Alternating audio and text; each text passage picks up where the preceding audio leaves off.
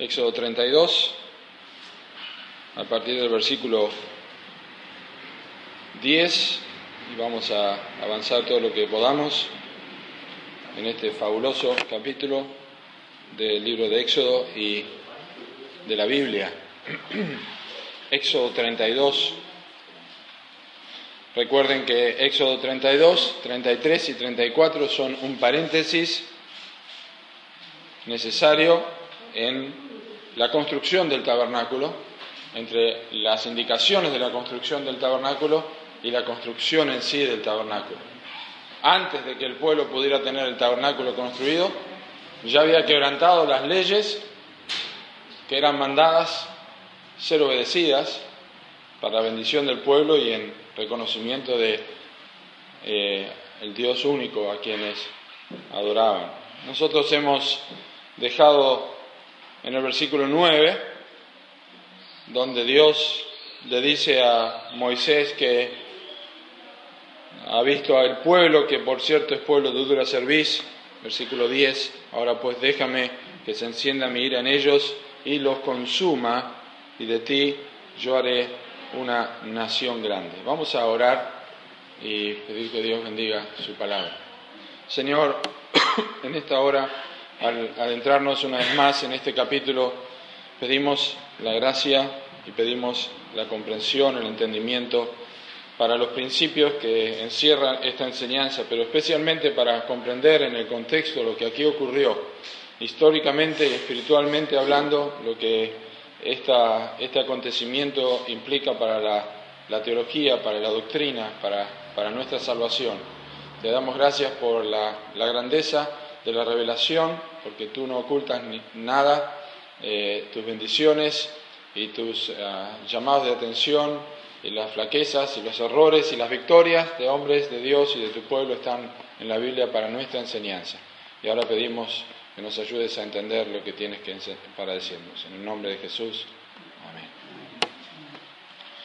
Moisés está recibiendo un impacto desde el punto de vista humano eh, porque él ha sacado el pueblo de Egipto, lo ha llevado a través del desierto, ahora está recibiendo estas tablas de la ley, los mandamientos, ha estado 40 días con Dios y antes de que esto termine, el mismo Moisés que tenía un pueblo que era bendecido por Dios, ahora tenía un pueblo que estaba a punto de ser maldecido por Dios, estaba, cerca, estaba por ser castigado por Dios. Les dije la semana pasada, en el estudio anterior, que el, Éxodo 32 también se puede ver desde el punto de vista de Moisés como pastor, de Moisés como líder.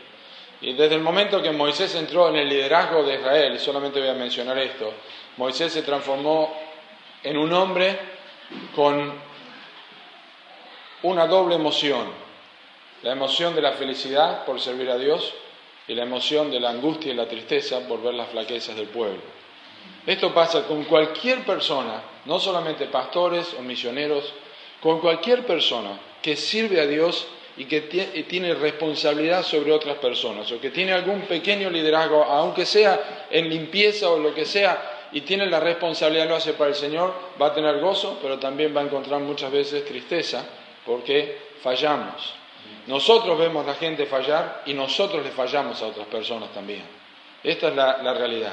Cuanto más profundamente es la relación con Dios y más profundamente es la vida espiritual de la persona que sirve, tanto más se hace notable esta distinción. El gozo en el Señor y al estar más cerca del Señor, tanto más se percibe las flaquezas y las tristezas y los pecados se notan con más, eh, con más notoriedad, valga la redundancia.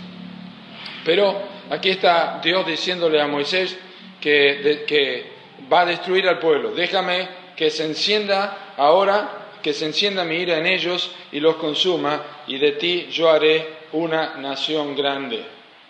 Es una, como eh, algunas cosas las mencioné, pero las voy a repasar para nuestro recuerdo, y es que era una buena oportunidad para Moisés de evitarse futuros dolores de cabeza. Cuando Dios le dijo, déjame que mi ira se encienda, y yo haré de ti una gran nación. ¿Eh? un nuevo horizonte, la aprobación de Dios, no había error en lo que escuchaba. Y en lugar de eso, en lugar de quedarse con las manos en los bolsillos, Moisés intercedió, su oración no fue larga, fue una oración que cambió el curso de toda la historia y aprendemos que la soberanía de Dios y la voluntad humana otra vez están en el terreno de la narración bíblica para recordarnos que nunca imaginamos lo que pueden hacer juntas. Dios tenía algo preparado y Moisés lo cambió. Moisés hizo algo que Dios tenía preparado ya y por esa razón oró. ¿Qué es lo que ocurrió en este pasaje? La, verdad es que la única diferencia que tenemos con Moisés es que nosotros viviendo bajo el nuevo pacto no tenemos un privilegio menor en oración que la que tuvo Moisés. De hecho, la Biblia dice que Elías era hombre como nosotros también y por supuesto Moisés también. No tenemos un acceso menor a Dios con relación al, acceso que Moisés tuvo. Lo único que podemos tener menor a Moisés y que muchas veces, ocurre es el corazón por el pueblo la manera de interceder por el pueblo. Y ahora vamos a ver en los versículos siguientes, 11, 12 y 13, las características de la oración de Moisés, lo que pasó aquí, la manera en que Dios obró, y luego vamos a ver el resto del capítulo. Eh, de más está decir que uno podría pararse en estos versículos y tomarse un estudio entero o más días sobre estos versículos, pero nosotros vamos a través de la Biblia, verso por verso, y vamos avanzando de esta manera. Entonces, Moisés oró en presencia de Jehová su Dios y dijo, oh Jehová, ¿por qué se encenderá tu furor contra tu pueblo que tú sacaste de la tierra de Egipto con gran poder y con mano fuerte? Miren lo primero que hizo Moisés. Lo primero que hizo Moisés es devolverle a Dios la responsabilidad. A mí me encanta esto. Porque a veces tenemos una... Eh, era muy fácil para Moisés decir, bueno, si Dios dijo esto, entonces yo es mi pueblo. Pero ¿qué es lo que estaba haciendo Dios con Moisés? Dios estaba probando a Moisés y, Moisés le, devuelve la responsabilidad a Dios. No, realmente es tu pueblo. Es tu pueblo, no es que Dios estaba equivocado en lo que dijo, pero es tu pueblo. Es el pueblo que tú escogiste.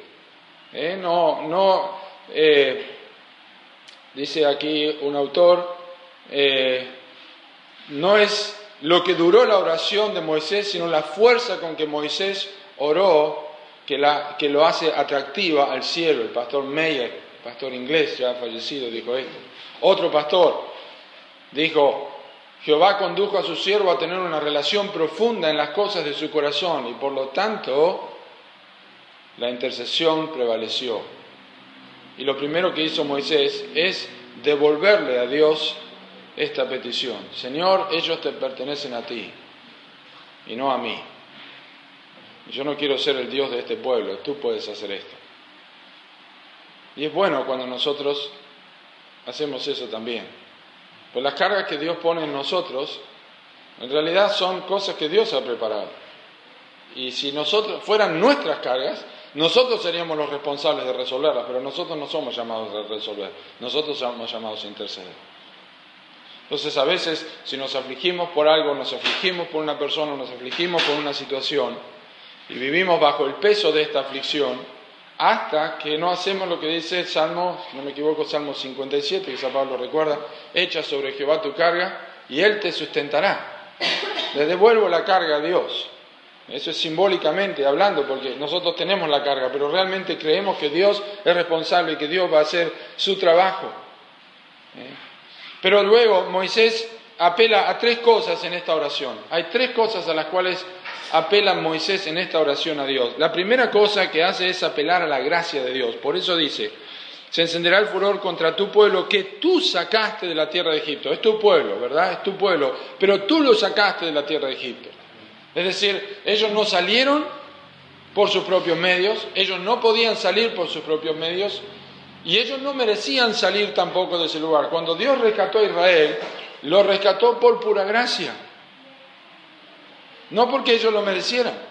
Ya lo dice más adelante en Deuteronomio, no por ser vosotros un pueblo más que otro pueblo se ha querido Jehová, sino por cuanto amó Jehová, ¿eh? que Dios lo puso como un ejemplo. Pero la gracia de Dios, Dios, Moisés este, apeló a este fundamento de la gracia de Dios. Nosotros no merecíamos ser sacados. Así que Dios no detenga tu gracia. Eso es lo mejor que podemos nosotros hacer, apelar a la gracia de Dios. Por eso Pablo en sus epístolas, todas sus epístolas, dice gracia y paz a vosotros. Lo vamos a ver en Gálatas. Gracia y paz a vosotros. Necesitamos la gracia, gracia sobre gracia. ¿eh? Él da mayor gracia. Dios resiste a los soberbios y da gracia a los humildes. La gracia es necesaria para todos los días, es el favor no merecido de Dios. Nosotros vivimos por gracia todos los días y a eso apelamos. Nunca podemos apelar a Dios que haga algo por causa de nuestros méritos. Incluso cuando hay oraciones en la Biblia como Moisés, como Nehemías, acuérdate Señor de que hice esto, acuérdate lo otro, no está diciendo me debes un favor. Entonces, este pueblo fue sacado por gracia y no tiene que continuar así, no, le debe ningún favor, de hecho embarraron todo. La segunda cosa a la que apela Moisés en versículo 12 es a la gloria de Dios. ¿Por qué han de hablar los egipcios diciendo, para mal los sacó, para matarlos en los montes y para raerlos sobre la faz de la tierra? Vuélvete del ardor de tu ira y arrepiéntete de este mal contra tu pueblo.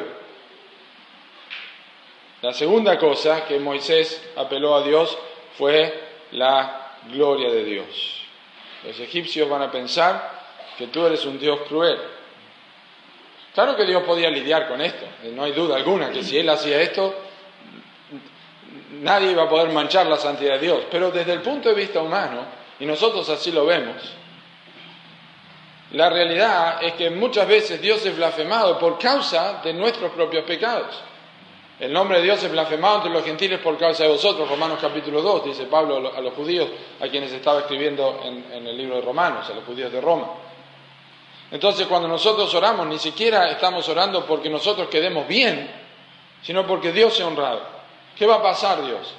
Esto, esto está en el corazón de Moisés, orar por causa de la gracia de Dios y orar por causa de la gloria de Dios. Esto está en el corazón de Moisés. Esto surge de un corazón que ha estado 40 días, por así decirlo, en comunión con Dios, ha aprendido a ver esto. Y en tercer lugar, Moisés apela a la bondad de Dios. Acuérdate de Abraham, de Isaac y de Israel tus siervos, los cuales has jurado, a los cuales has jurado por ti mismo, y les has dicho, yo multiplicaré vuestra descendencia como las estrellas del cielo, y daré a vuestra descendencia toda esta tierra de que has hablado, de que he hablado, y la tomarán por heredad para siempre. La bondad de Dios la bondad de Dios. Señor, son tus promesas.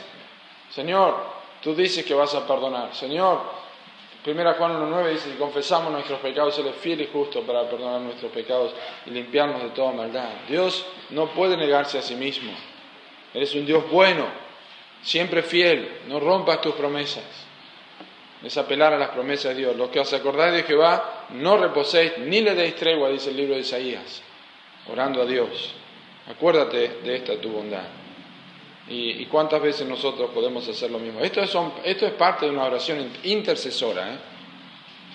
Moisés está intercediendo y está apelando a estas tres cosas. Acuérdense, la gracia, la gloria y la bondad de Dios. es bueno recordarlo. Cuando oramos por alguien, quizá oramos por un hermano apartado, quizá oramos por un creyente en pecado, oremos por esto, Oremos que la, gracia de Dios alcance, que la gloria de Dios sea honrada y que la bondad de Dios sea vista en la persona también. Y entonces dice el versículo 14, entonces Jehová se arrepintió del mal que dijo que había de hacer a su pueblo. Noten que eh, Moisés pide a Dios que se arrepienta. Arrepiéntete, dice, en versículo 12, vuélvete la de tu ira y arrepiéntete de este mal contra tu pueblo. Y luego dice que Jehová se arrepintió del mal que dijo que había de hacer a su pueblo. Esto es notable, ¿verdad? Obviamente esto se ha hablado muchas veces, lo hemos compartido, pero no está mal recordarlo otra vez. Lo que pasó aquí es que Dios contestó la oración de Moisés. Y sin duda alguna, en, en la última línea del argumento, Dios permitió que esto ocurriera para que Moisés reaccionara de esta forma y Dios pudiera obrar a través o por intermedio de la oración de Moisés y dejarnos a nosotros un ejemplo de la oración intercesora. Y porque también Moisés es un símbolo, es un tipo del Señor Jesucristo, que también intercede por nosotros. Pero eh, hay otras versiones, déjenme mencionarles lo que dicen otras versiones, cuando dice que Jehová se arrepintió, eh, que el Señor cedió, en la nueva versión internacional, eh, otra versión dice, el Señor cambió de parecer en cuanto al mal, el cual él había dicho que le haría a su pueblo. Otra versión dice, el Señor se volvió del mal que él había pensado hacer. Y otra versión, la Septuaginta, la Biblia traducida al griego por 70 judíos, el Antiguo Testamento, traducido, por eso se llama Septuaginta, dice, el Señor fue movido a compasión para salvar a su pueblo. Números 23, 19 dice, Dios no es hombre para que mienta, ni hijo de hombre para que se arrepienta. Él dijo y no hará, habló y no lo ejecutará, y algunos piensan que este versículo, con este versículo de Deuteronomio, son una contradicción. Pero claramente hay una expresión que la hemos escuchado, antropomorfismo, forma de hombre. Dios utiliza estos medios o estos términos porque la Biblia está escrita para que el hombre la entienda. Si, nosotros, si Dios hubiera explicado su accionar en términos divinos, nosotros no lo hubiéramos entendido, porque no lo podemos entender. Pero nosotros podemos entender en términos humanos. La diferencia entre el arrepentimiento del hombre y el arrepentimiento de Dios es que el arrepentimiento del hombre siempre tiene que ver con algo mal hecho, pero el arrepentimiento de Dios no tiene que ver con algo que hubiera hecho mal. Su cambio de actitud, su manera de obrar de, forma diferente, así lo explicó el pastor Spurgeon. Yo supongo que no necesito decir que este versículo habla eh, de manera que el hombre pueda comprenderlo.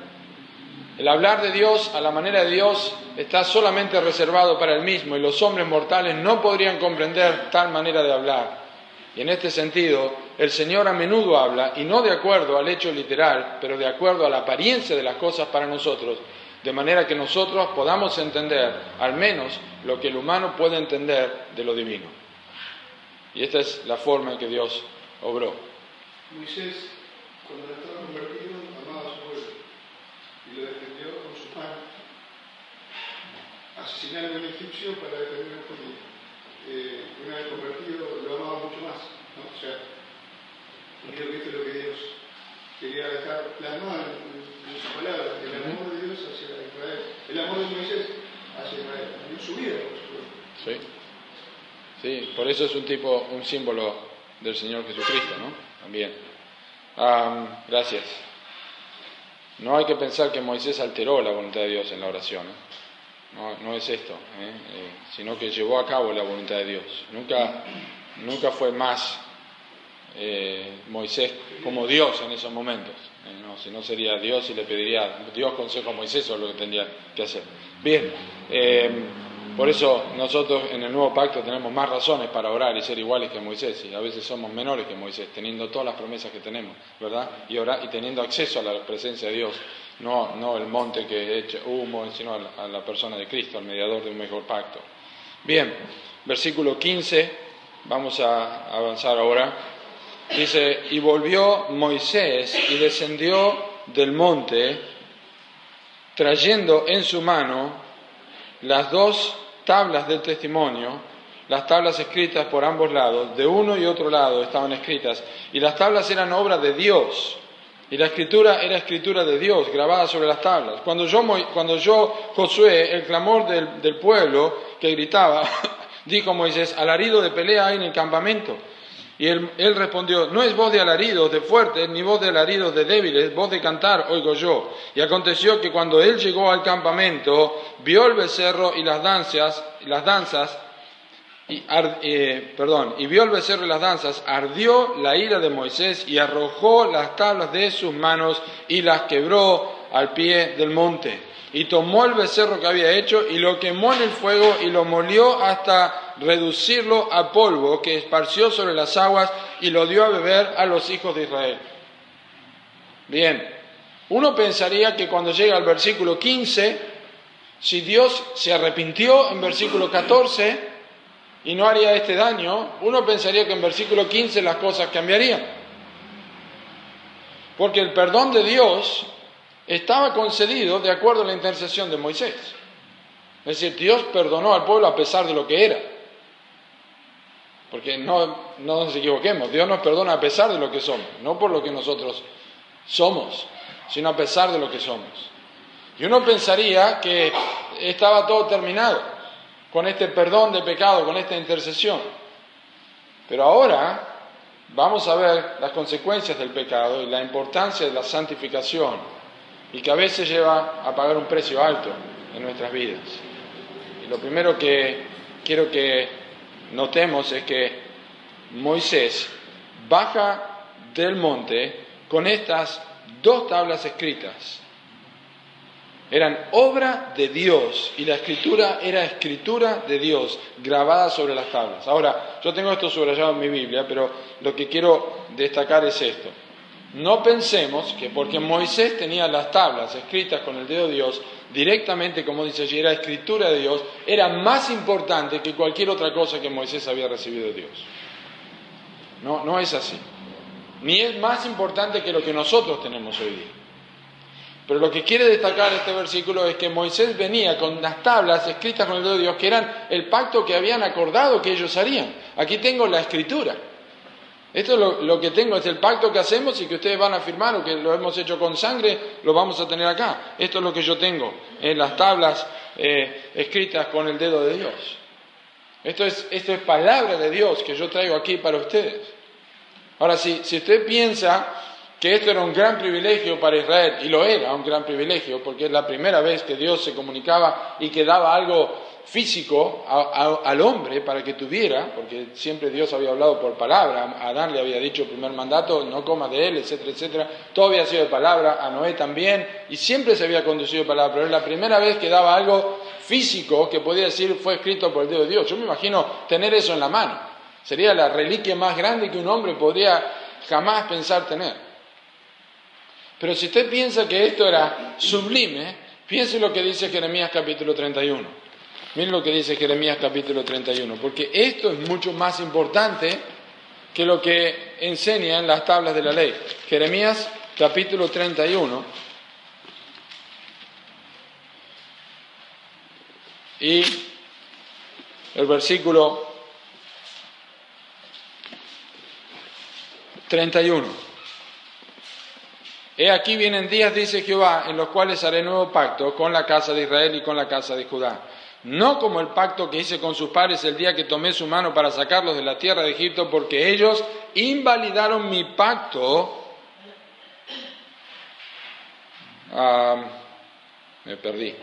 Mi pacto, aunque fui yo un marido para ellos, dice Jehová. Pero este es el pacto que haré con la casa de Israel después de aquellos días, dice Jehová. Daré mi ley en su mente y la escribiré en su corazón. Y yo seré a ellos por Dios y ellos me serán por pueblo. Y no enseñará más ninguno a su prójimo ni ninguno a su hermano diciendo conoce a Jehová, porque todos me conocerán. Daré mi ley en su mente y la escribiré en su corazón. No tiene nada que ver con algo escrito en piedra, sino escrito en el corazón. Eso es lo que ha ocurrido en estos días. Cuando nosotros nos convertimos, el Espíritu Santo escribe su palabra en nuestro corazón, en el sentido que el Espíritu Santo nos enseña la escritura. No es que nosotros memorizamos toda la Biblia inmediatamente, sino que pone la palabra en nuestros corazones. Realmente pone la escritura en nuestros corazones, nos hace obedecer la palabra de Dios, nos hace andar en sus caminos.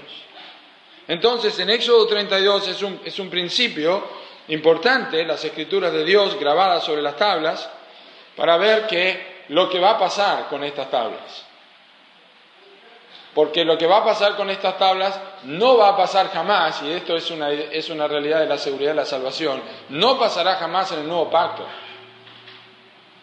Dice, bueno, versículos 17 y 18 es un paréntesis, de la, diferencia entre Josué y Moisés.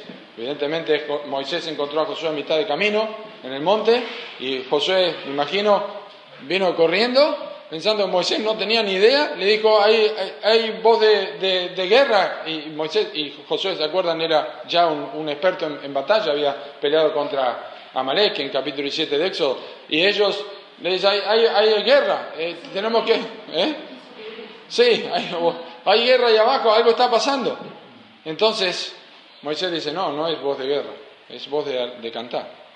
Pero la, diferencia de esto no podemos decir que es la interpretación, solamente quiero decir que Moisés sabía que no era a la ley de guerra porque tenía revelación de Dios para eso. Y simplemente quiero decir que cuanto uno más cerca está de Dios, más discernimiento va a tener. Y lo bueno fue que Josué no le, Moisés no le dijo a Josué, ¿pero qué escuchas? ¿No tuviste leyendo tu Biblia, no te das cuenta de lo que eso significa. No, le podría haber dicho algo así, pero no hizo eso. Dijo, no, no es voz de guerra, es voz de cantar. En realidad, esto es lo que hace el pecado, ¿verdad? Confunde las cosas. Esto es lo que hace el pecado, confunde las cosas. Y de versículo 19 dice, y aconteció que cuando él llegó al campamento y vio el becerro y las danzas, ardió la ira de Moisés. Y esta frase, ardió la ira, es la misma expresión del versículo 10, cuando Dios dice, déjame que se encienda mi ira contra ellos. O sea que Moisés estaba a tono con Dios. Porque eso es lo que hace la comunión con Dios. La comunión íntima de Jehová es con los que le temen y a ellos hará conocer su pacto. Eso es lo que hace la comunión con Dios. Hace que lo que Dios aborrezca, nosotros lo aborrezcamos. Y que lo que Dios ame, nosotros también lo amemos. Y por eso Moisés estaba encendido en ira. No era la ira de Dios, pero era el canal a través de su siervo que Dios estaba mostrando su ira. Y aconteció que cuando llegó al campamento y vio el becerro y las danzas, ardió la ira de Moisés y arrojó las tablas de sus manos y las quebró, al pie del monte. Hay dos razones por las que seguramente nosotros sabemos que Moisés no fue, no tuvo un ataque de ira, el cual Dios, como en otra ocasión cuando él golpeó la peña con un palo y, y él no entró en la tierra prometida. La primera indicación es que Moisés venía a estar en comunión con Dios y Dios no le llamó la atención por lo que hizo, como lo hizo en otra oportunidad en Números capítulo 20. No le llamó la atención. Y en segundo lugar, la razón por la que sabemos que esto está bien es porque era un símbolo que Dios así permitió para que vea que el hombre no puede cumplir la ley y la había quebrado. Y recuerden, ellos habían adorado un becerro de oro, habían adorado un Dios falso. No dice que ellos habían mentido, que ellos habían este, codiciado a la mujer del prójimo, no dice ninguno de otros mandamientos. Pero Santiago capítulo 2 nos dice, el que ofende en un punto en la ley se hace culpable de todos. ¿verdad? Es como uno que, una persona que está colgado de un precipicio con una soga con 10 nudos. No importa en qué nudo la corte, la soga se va a romper. Así que no importa si, si la corta a los nueve nudos, si la corta a los cinco nudos, si la corta a un nudo solo, se va a caer igual, porque se corta la soga donde sea, ya no es más una sola cosa. Y así es como Moisés este, ardió en, en su ira. Yo escribo mis notas y después no las veo en mi Biblia. Pero sí, dice la escritura que Él las quebró al pie del monte. Esto es la realidad y esto, este principio que está aquí es lo que todo pecador necesita saber. Y es simplemente un, un anexo que quiero decir aquí. Lo que pasó aquí es lo que Cristo hizo con el joven rico, ¿se acuerdan?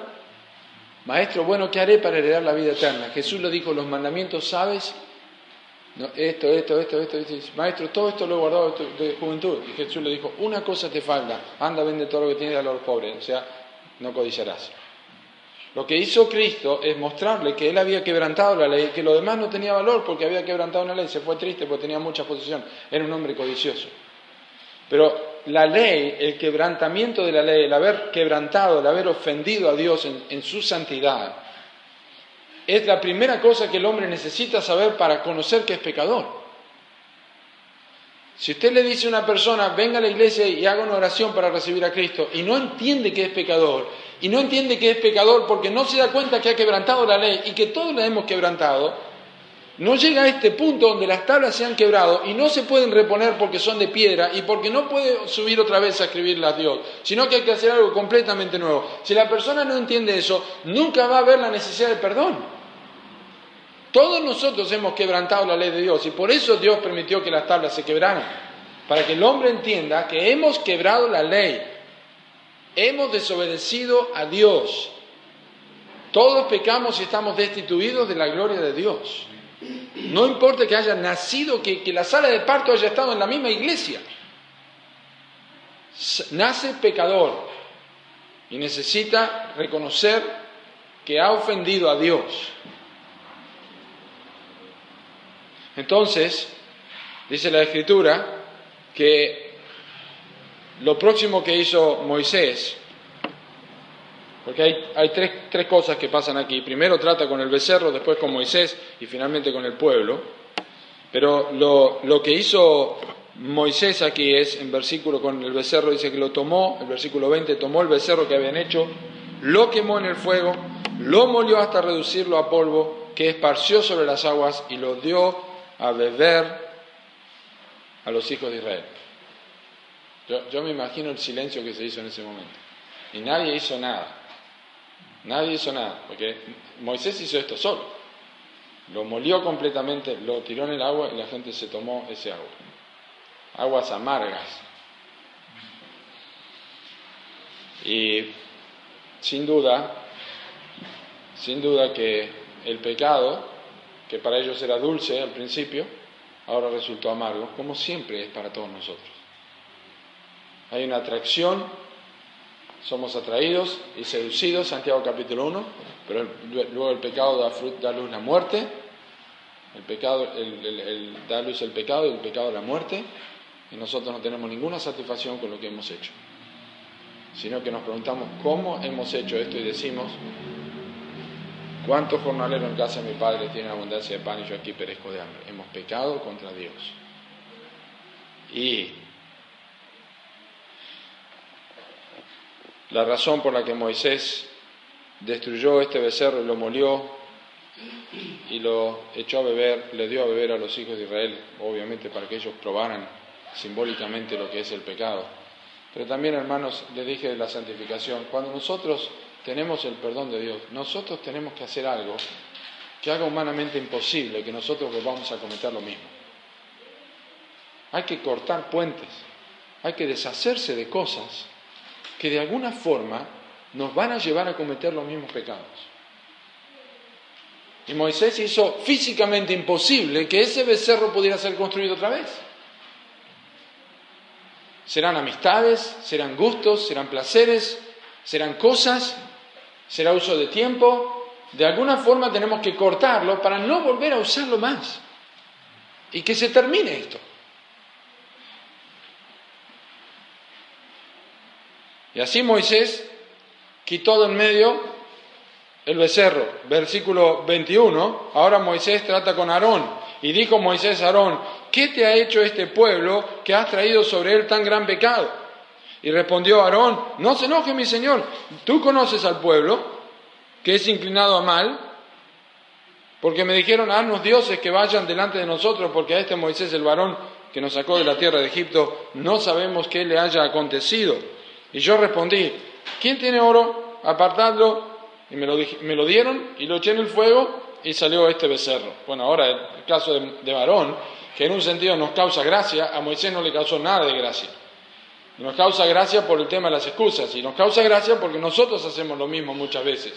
Pero vamos a ver que Dios estaba muy enojado con Aarón. Y Dios estaba contenido por la oración de Moisés. Pero Aarón tenía excusas. Aarón tenía excusas, pero Dios conocía todas las excusas de Aarón. Y fíjense lo que, lo que nos enseña Aarón. ¿Cómo no tenemos que confesar un pecado? ¿Quieren saber cómo no hay que confesar un pecado? Hay tres cosas que Aarón hace que nos enseñan cómo no tenemos que confesar el pecado, que muchas veces nosotros lo hacemos. La primera cosa es alejar la falta. Alejamos la falta. Dice, respondió Aarón y dijo, no se enoje mi Señor, tú conoces al pueblo. En realidad, eso es el problema. Tú conoces al pueblo. ¿eh? Tú conoces al pueblo. Entonces, no, no, no, me, no me acuses, por favor. Tú sabes cuál es. Entonces, alejamos la falta. No, y que en realidad no, no es esto. Estás equivocado. En segundo lugar, es echar la culpa a otros. Ellos me dijeron, Haznos dioses que vayan delante de nosotros, porque a este Moisés, el varón que nos sacó de la tierra de Egipto, no sabemos qué le haya acontecido. Eso es echar la culpa a otro. Primero, alejar la falta, después le echamos la culpa a otro. ¿Verdad? Es tan común escuchar eso. Mis padres no me aman, mi marido no cuida de mí, mi esposa no satisface mis necesidades íntimas, los ancianos de la iglesia no trataron bien la situación, mi jefe me trata injustamente, me estaba gritando, ella me presionó, o ellos estaban hablando a mis espaldas. Todo el mundo lo hace. Son todas las excusas que nosotros tenemos. Son excusas, excusas y excusas. Nosotros echamos la culpa a otros. Lo hice por esto, pasó por esto. Lo que pasa es que él me dijo, etcétera, etcétera. Y en tercer lugar, rehusar reconocer la falta. Dice, y yo respondí, ¿quién tiene oro? apartadlo, y me lo dieron, y lo eché en el fuego, y salió este becerro. Noten la contradicción, porque Dios obviamente no toma el registro de Aarón, sino que va a tomar el registro de Dios en capítulo 32, versículo 1. Viendo el pueblo que Moisés se tardaba en descender del monte, se acercaron entonces a Aarón y le dijeron, levántate, haznos dioses que vayan de nosotros, porque este Moisés, que, que este Moisés, a este Moisés, el varón que nos sacó de la tierra de Egipto, no sabemos qué le haya acontecido. ¿Quién habló de becerro? Ninguno de ellos. ¿Quién habló de becerro? Aarón le hizo un becerro y ahora dice, yo lo eché y salió este becerro. Esas son las excusas. Son, nos causa gracia porque así son las excusas. Todos, todos tenemos o hemos tenido hijos, hijos en edad de poner excusas, ¿no? No, yo no fui, lo que pasa es que, algunas nos causan gracia, ¿verdad? Las excusas que ponen, que los padres ya las manejan al vuelo y ya se dan cuenta, pero algunas causan gracia, algunas realmente son muy graciosas las excusas que ponen, y otras merecen una buena disciplina ayer, no hoy, ¿verdad? Pero son la excusa, pero esto es lo que está haciendo Aarón. Salió este becerro. Qué fabuloso, ya era tipo eh, eh, informática, computación, ya salió este becerro. Pero nosotros hacemos esto, tantas veces. Mira, en lo que yo hice, nunca pensé que iba a llegar a eso. Qué mentira, nunca pensamos que iba a llegar a eso. Nunca pensé que iba a cometer este pecado, nunca pensé que iba a estar mintiendo tanto tiempo, nunca pensé que iba a ser... No, la verdad que no sé qué salió, pero nosotros, los pecados, se forman en el corazón. Y ahora vamos a ver por qué. Vamos a ver por qué. Pero hay, una oportunidad muy importante aquí de hacer dos oraciones. Dos oraciones. La primera oración y uno tiene que estar seguro que va a orar esto. La primera oración es que Dios quite los ídolos de mi vida. Usted puede orar eso a Dios hoy. Señor, quita los ídolos de mi vida. Y la segunda oración que usted puede hacer es, Dios, quiero que expongas mis excusas, que las hagas bien claritas. Prepárese porque Dios puede hacer cosas que usted no está preparado para que ocurran, pero que son necesarias. Dios puede quebrantar algo muy querido en su vida. Si usted ora de verdad, pero le, garantizo, el fin de esto es el mejor, lo mejor para su vida. Que Dios exponga sus ídolos y que Dios exponga sus excusas y de una vez por todas las saque a luz. Y que Dios los destruya y que Dios exponga todas las excusas. A.W. Pink un pastor inglés o un escritor inglés dijo, cualquier cosa que desplaza a Dios, eh, esto es un ídolo, cualquier cosa que desplaza a Dios en mi corazón.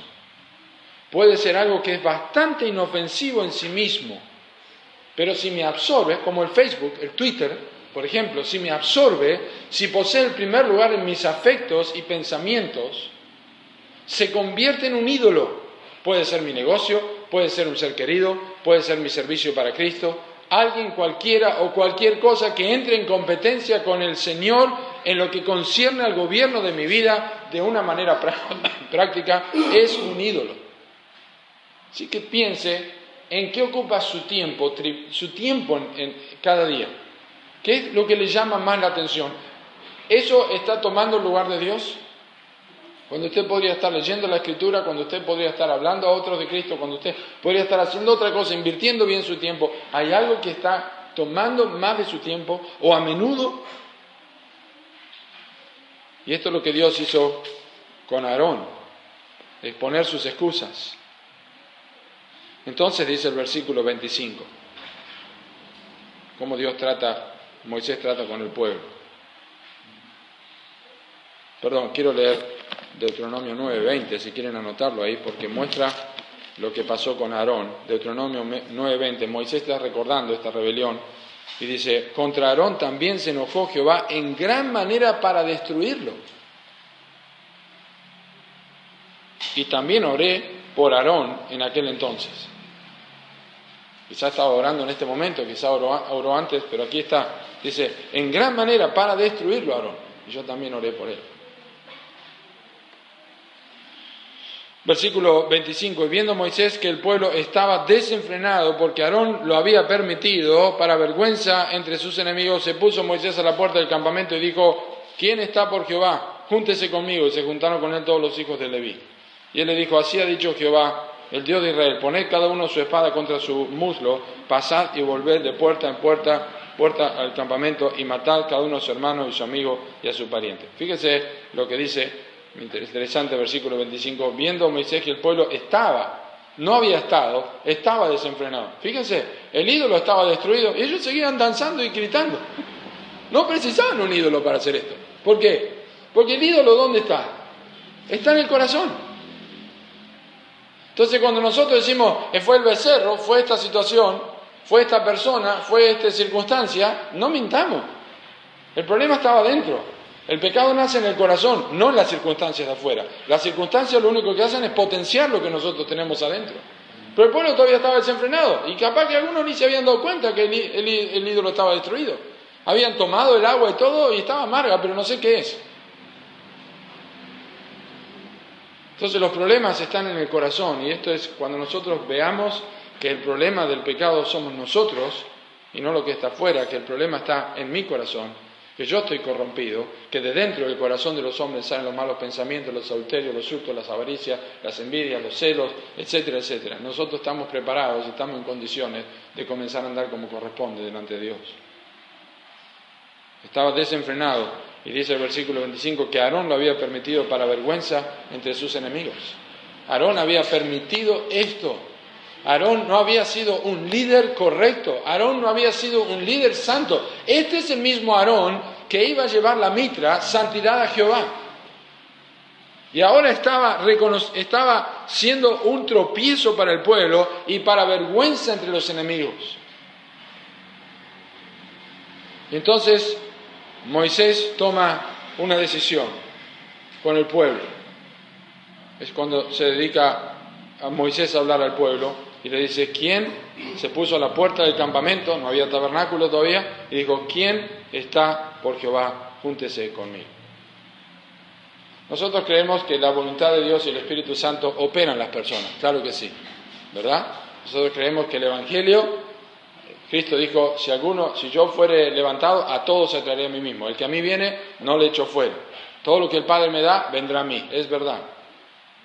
Pero Cristo dijo, venid a mí los que estáis trabajados y cargados, yo os haré descansar. Hay un lugar para las decisiones, hay un lugar para la invitación en la Biblia, claro que sí. No hay un lugar para la manipulación de las personas, ya sea de dinero o emocionalmente o como sea. Pero hay un lugar para las decisiones y esto es lo que hizo Moisés. Moisés dijo, ¿quién está por Jehová? Júntese conmigo. Es lo mismo, lo mismo que hizo Elías en el Monte Carmelo. Decidido, escogido soy a quién sirváis. Decide hoy si, Dios o Baal. Lo mismo hizo Josué, escogió hoy a quien sirváis, a los ídolos falsos que sirvieron vuestros padres o a Jehová. Si es una decisión que está tomando. ¿Quién está por Jehová? Júntese conmigo. Eso es ponerse como ejemplo. Yo no sé cuántos de nosotros podemos ponernos como ejemplo. Dice, sirvan a Dios como lo hago yo. Busquen a Dios como lo hago yo. Pero deberíamos en algunas áreas ser ejemplo para otros. De que puedan decirles, bueno, mira lo que yo estoy haciendo, mira cómo me comporto, mira cómo leo la Biblia, mira lo que yo estoy aprendiendo, quiero compartir, ser un ejemplo para otros. Pero Moisés llamó a una decisión. Y alguien dijo, bien, quizá en vez de decir a la gente por qué, en vez de decir a la gente que pedirles que decidan por Cristo, quizá habría que hacer una decisión negativa, invitarlos a pasar y que digan por qué no deciden por Cristo. ¿Cuál es la excusa para no decidir por Cristo? Véase adelante y venga y diga, ¿por qué usted no quiere a Cristo?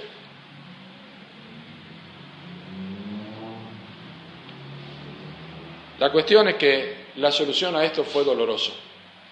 Y uno dice, oh, dice, pone cada uno su espada en su muro de pasar y volver de puerta en puerta por el campamento, una matanza, dice el versículo 28, los hijos de Leví lo hicieron conforme al dicho de Jehová y cayeron del pueblo en aquel día como tres mil hombres. ¿Se acuerdan de ese número en el libro de Hechos? La primera conversión fueron tres mil hombres. Pues saben, tres mil hombres que murieron aquí Y uno dice, oh, tres mil personas, ¿sabe que esto es misericordia de Dios? ¿Cuántos eran? ¿Eran como dos millones, tres millones de personas? No es nada esto. Esto me dice dos cosas, que Dios es bondadoso, que Dios obró en gracia por su gloria y en su bondad, pero también me enseña que hubo más gente arrepentida de la que nosotros pensamos. Eso es bueno. Eso es bueno. A Jacob amé y a Esaú aborrecí. La sorpresa no es que Dios haya, amado, haya aborrecido a Esaú, sino que haya amado a Jacob. En realidad la sorpresa no es que hayan muerto tres mil personas, sino que Dios haya perdonado todo el resto, porque alguien oró por ellos. Entonces no es muchas, tres mil personas. Claro que es importante, un número importante, tres mil hombres muertos, pero en comparación a todo, Dios tuvo misericordia. Pero Dios usó este momento de esta mortandad para marcar quién estaba por Jehová y quién no. Hermanos, tomar una decisión por Dios y ponerse en el lugar de que corresponde para servir a Dios siempre tiene consecuencias. Y hay cosas que son dolorosas. Si no está dispuesto a pagar el precio, pues entonces continúe con su mediocridad en la vida cristiana. Pero si quiere pagar el precio, sepa que hay privilegios en esto. Los levitas fueron luego los sacerdotes para Israel. Y dice versículo 29, entonces Moisés dijo, entonces Moisés dijo, hoy os habéis consagrado a Jehová, pues cada uno se ha consagrado en su hijo y en su hermano para que él de bendición, para que Él dé bendición hoy sobre vosotros. La consagración por un precio, el precio de la obediencia. ¿Qué es, qué es lo que consagra un creyente? ¿Qué es lo que consagra un creyente? Hacer la voluntad de Dios. La persona obediente era consagrado. Cristo era consagrado. ¿Y, qué dijo él en Juan capítulo 8? Yo hago siempre lo que le agrada. La vida de obediencia es una vida de consagración. No es que tenga una aureola brillante sobre la cabeza.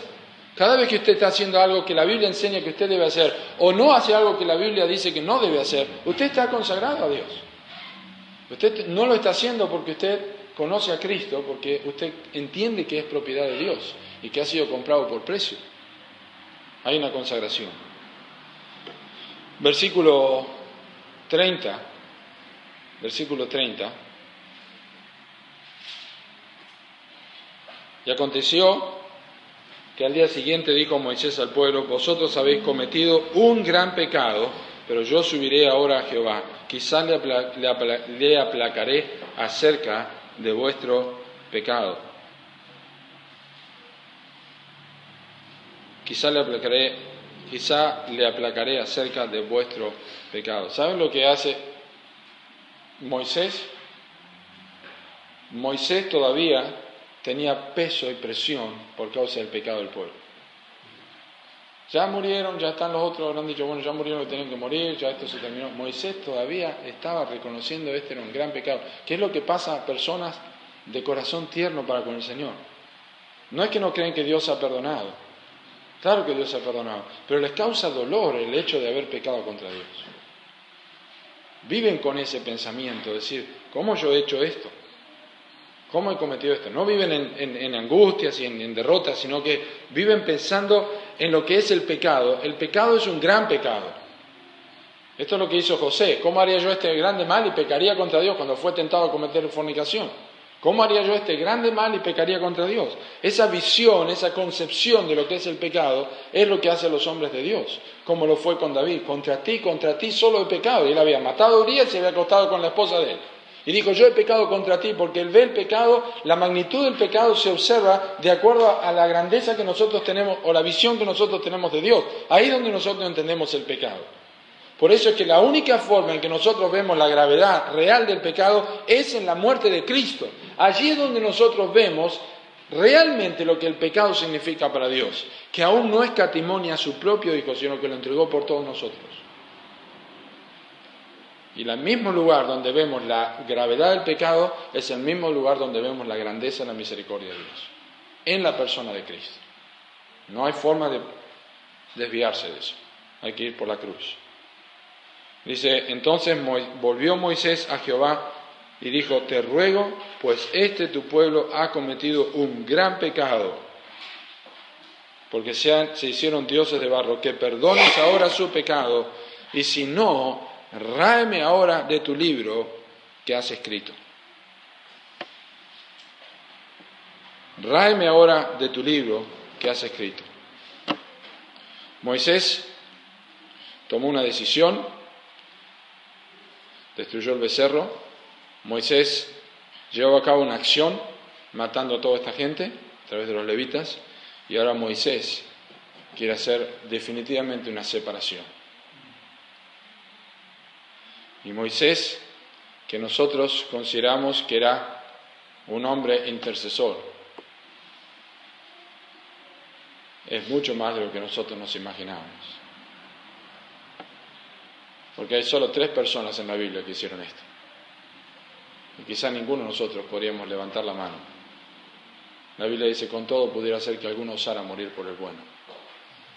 Pero quizá alguien podría levantar la mano y decir, yo estoy dispuesto a ir al infierno por todas las personas que están aquí en lugar de ellos. Yo no puedo. Moisés lo hizo. Ráeme de tu libro. El otro que lo hizo fue David, fue Pablo, en Romanos capítulo 9. Quisiera yo ser anatema, separado de Cristo por amor de mis hermanos. Pablo quiso hacerlo, pero no pudo. Moisés quiso hacerlo, pero no pudo. Pero hay alguien que sí lo hizo y que no merecía hacerlo. Y es el Señor Jesucristo. Él se puso entre nosotros y Él fue la condenación por causa de nosotros. Recibió todo el castigo, toda la severidad y la culpa de nuestro pecado sobre su propio cuerpo, por cuya herida fuisteis sanados. Mas Dios muestra su amor para con nosotros en que siendo aún pecadores, Cristo murió por nosotros. La ira de Dios, sobre mí han pasado todas tus iras, dice el Salmo 88. La ira de Dios cayó sobre el Señor Jesucristo con todo su rigor. Él realmente se puso en nuestro lugar. Y Jehová respondió a Moisés, al que pecare contra mí, a ese raeré yo de mi libro. Ve pues ahora, lleva a este pueblo donde te he dicho. Esa es la respuesta a la oración. Lleva a este pueblo donde te he dicho, he aquí, mi ángel irá delante de ti. Esa es la respuesta a la bondad. Todavía va a seguir el ángel, va a seguir guiándolo. Todavía Dios se encarga de guiarme con todo lo que yo he pecado contra él. Pero en el día del castigo yo castigaré en ellos su pecado. Y Jehová hirió al pueblo porque había hecho el becerro que formó Aarón. Dios estuvo de acuerdo en librar a toda la nación, pero en definitiva se reservó el derecho de juzgar a los pecadores individualmente, porque eso le corresponde a Dios. Dios guió a la nación, pero Él juzgó a los pecadores de forma individual. Y era la promesa de Dios de guiar a este pueblo, permanecer fiel y mantener su, presencia con ellos. Mi ángel irá delante de ti y yo castigaré en ellos su pecado.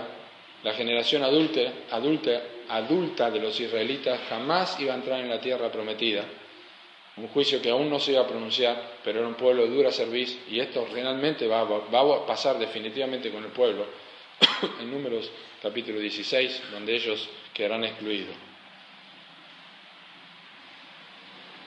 ¿Qué nos queda a nosotros de este tremendo pasaje? Varias cosas, pero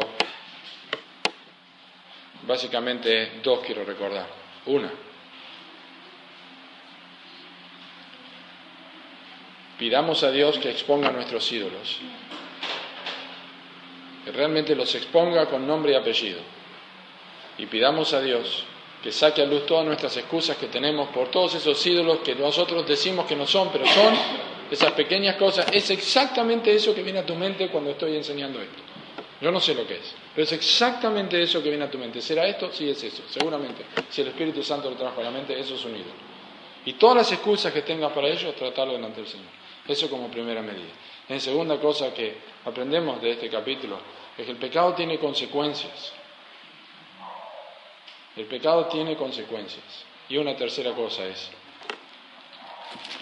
que nunca, nunca, nunca olvidemos que la intercesión es el medio que Dios ha establecido para que nosotros podamos librar a otros de la condición tan terrible, tan triste, tan angustiante que el pecado produce en sus vidas.